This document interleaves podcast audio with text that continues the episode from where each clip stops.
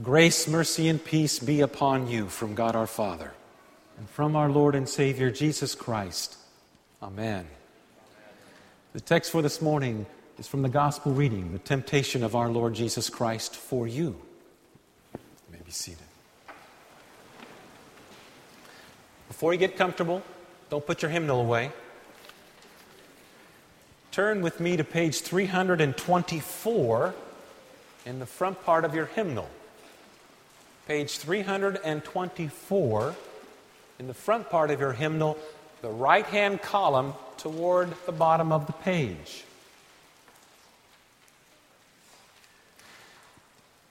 It's an amazing thing that if we grew up in the church, there never was a time that someone had to literally sit us down and teach us the Lord's Prayer.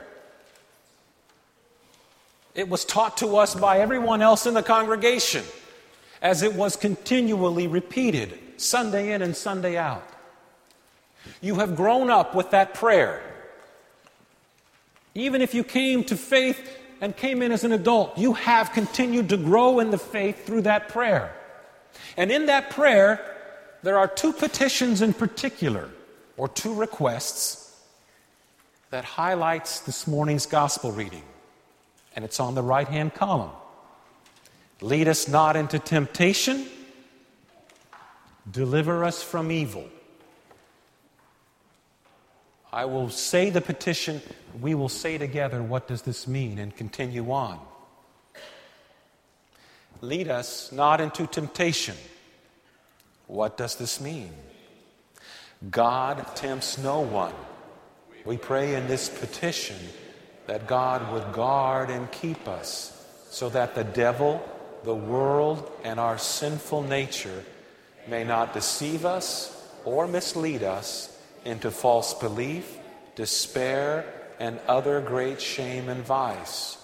Although we are attacked by these things, we pray that we may finally overcome them and win the victory.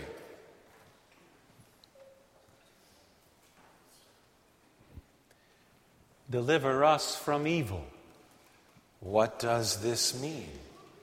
We pray in this petition, in summary, that our Father in heaven would rescue us from every evil of body and soul, possessions and reputation.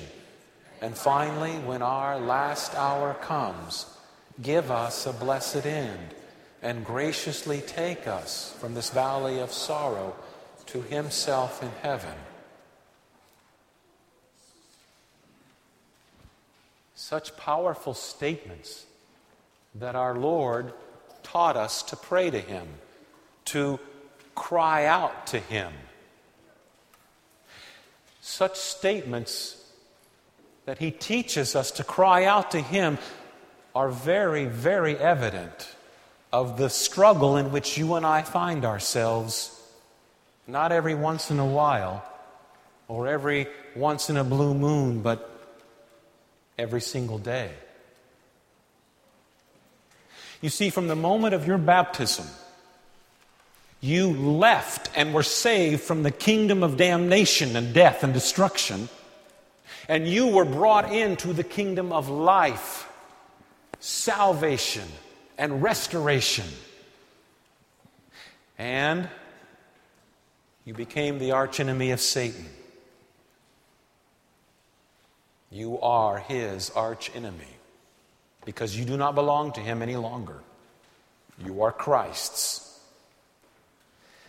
These words that we pray, lead us not into temptation and deliver us from evil, highlight this spiritual warfare in which we are engaged daily. And you know very well that many of these spiritual struggles manifest themselves in physical struggles, emotional struggles. It's all one person.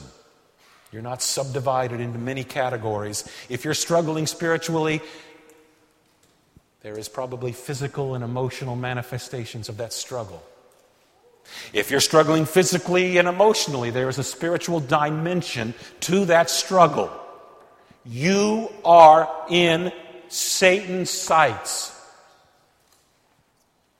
not just when you feel it.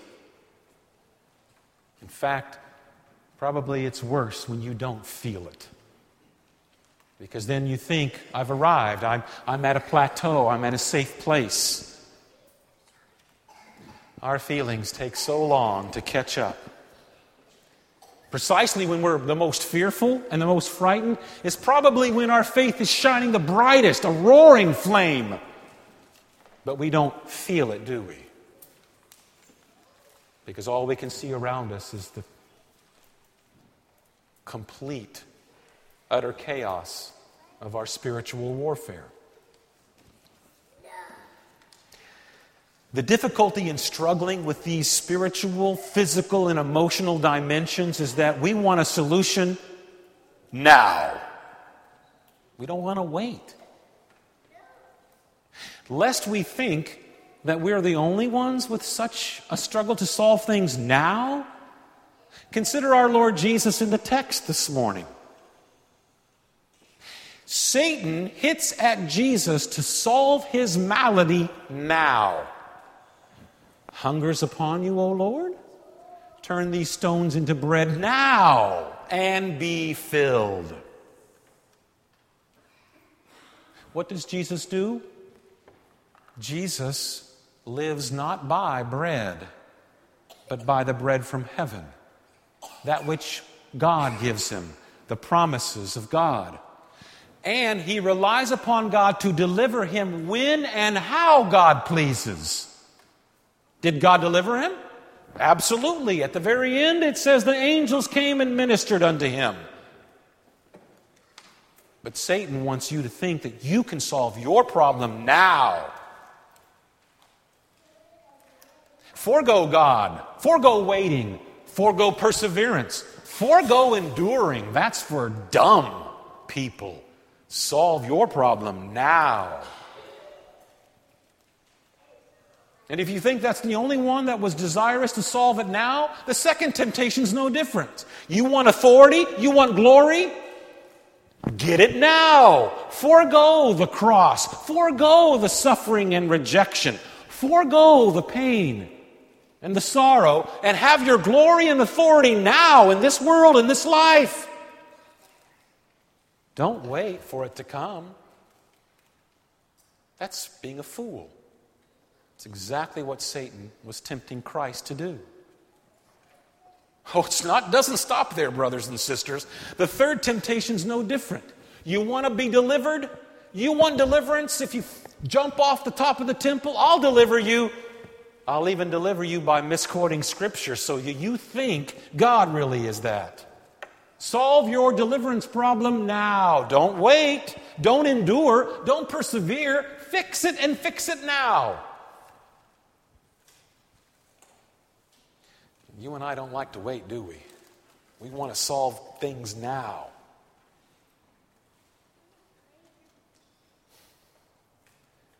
We forget we live by every word that proceeds from the mouth of God, and God is our authority, not we, ourselves.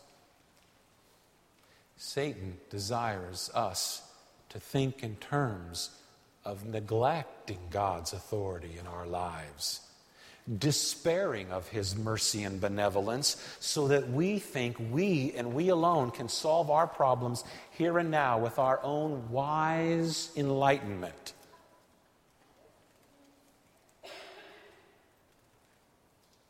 The text ends in a very interesting way. The text ends, he departed from him until an opportune time. This little snippet in Jesus' life was not the only time he was tempted. This is just merely a snapshot of every moment of Jesus' life lived for nobody else but for you.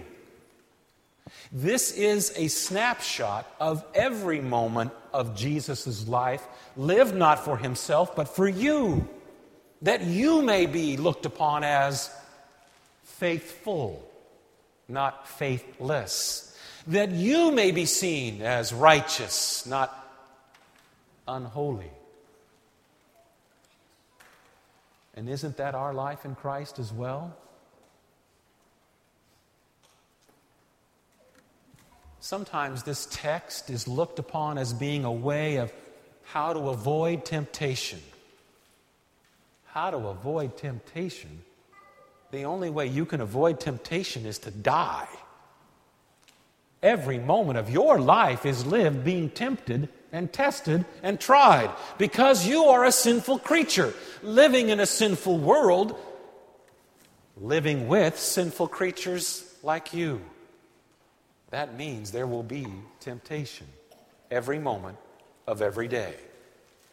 This is not a text about how to avoid it.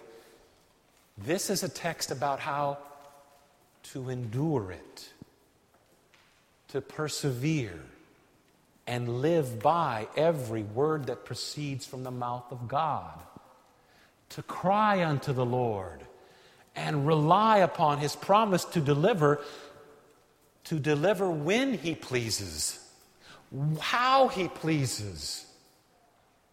That's what this text is really about. As we said out loud to one another in the meaning to the sixth and seventh petition, although we are attacked by them, Luther made it very clear, as Scripture makes it very clear, we will be attacked by Satan, by our own sinful flesh in this world, every moment of every day, seeking to get us to despair of God's benevolence and forgiveness. If God isn't solving your problem in the manner and time that you dictate, Satan has a foothold and says, God doesn't know what's really good for you, doesn't know how he should solve your problem.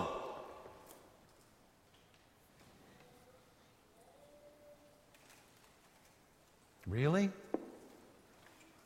But that's the temptation, isn't it?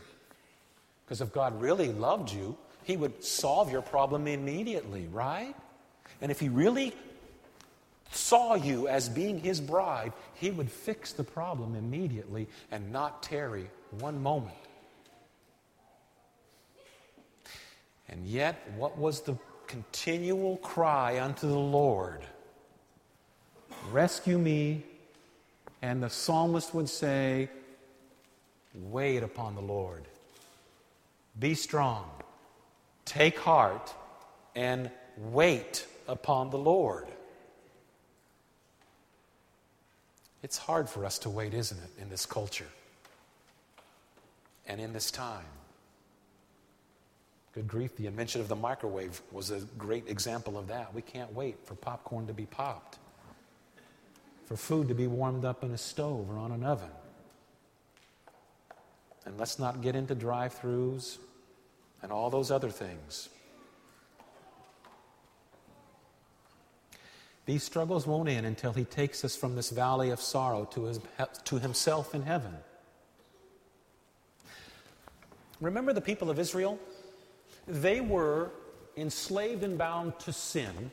That was the symbol of their slavery in Egypt. They were led through the Red Sea. Paul talks about that being baptized into the Red Sea, a symbol of their being delivered. Then they were put on this forty years of wilderness journeyings for what? The Promised Land, their true home. And yet, what did they always want to hearken back to? Their home of slavery, their home of imprisonment, their home of abuse. They kept hearkening back to that.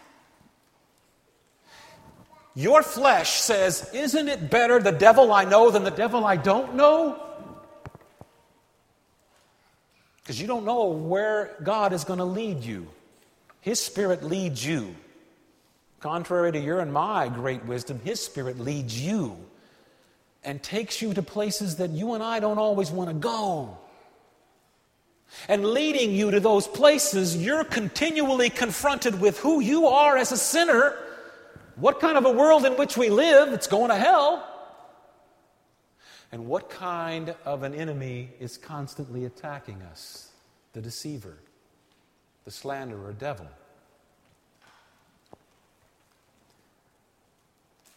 This is our life in Christ. And it will not end until He takes us from this valley of sorrow. Our home is not here. We can't, no matter how much we're shown, the glory to find now, it's not now to be given to us. It is awaiting us. It's promised.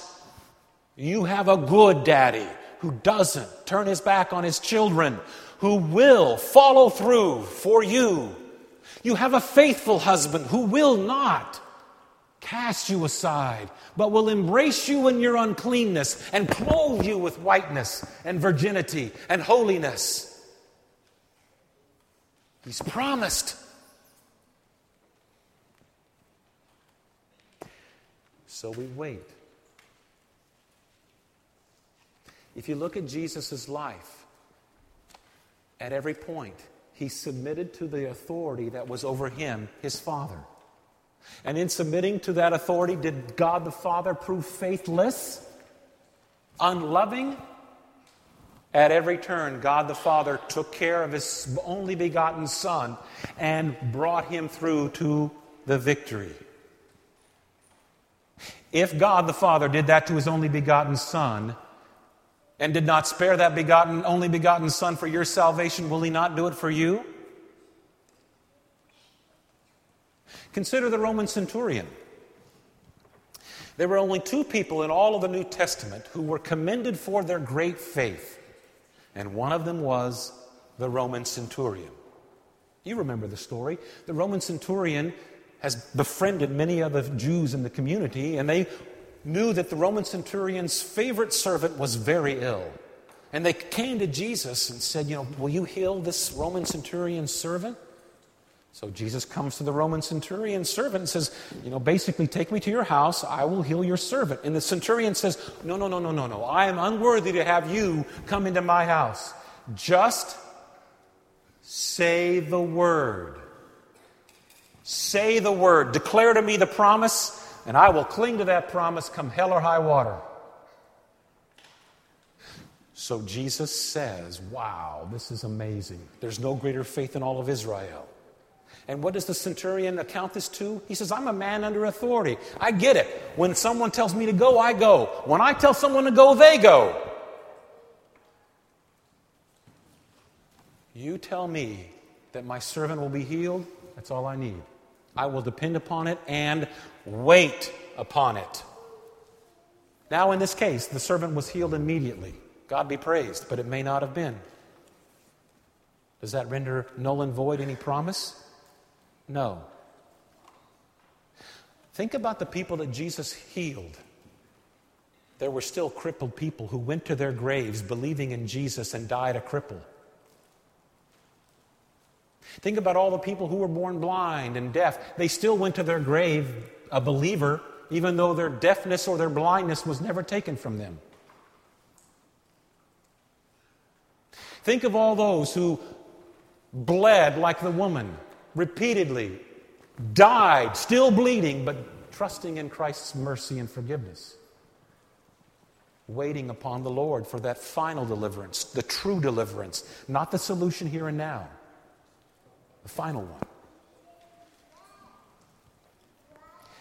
Jesus speaks this word to us as we cry out to Him, bring me deliverance, help me, O Lord. And He feeds us the medicine of immortality,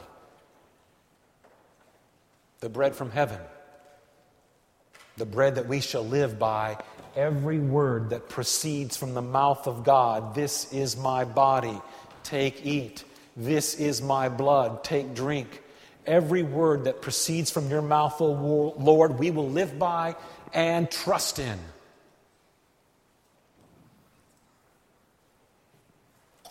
So it is with you and me.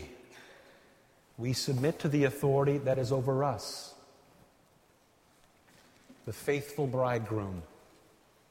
We submit to the authority over us, the Holy Spirit who leads us to all kinds of ventures of which we do not know the paths and the endings. We submit to the authority over us, the creator of our very person and our soul, the Father. We submit to God. Remember that sixth and seventh petition that we looked at at the beginning of our sermon. Remember how it was very, very evident of the reality that the world denies, but you and I know and experience. We bear the scars, do we not? Some of our own scars we've done to ourselves. Forget about the scars done to us by others. Our self-inflicted wounds are often the most lethal, aren't they? But remember the centurion. Cry unto the Lord. And what does he say? We say to him, say the word, Lord, say the word, and I will be delivered. Do you remember what Jesus said to the centurion? He said this, go, go, and let it be done unto you as you have believed. Go, let it be done unto you as you have believed. So cry unto the Lord, brothers and sisters. Cry unto him, for he hearkens to the voice of his beloved bride, you, the church. He answers the word that you say to him. Say the word that I've delivered. And Jesus says, go, and let it be done unto you as you have believed. Be delivered. In the name of the faithful bridegroom who endured all things for you, his beloved bride, Jesus himself. Amen.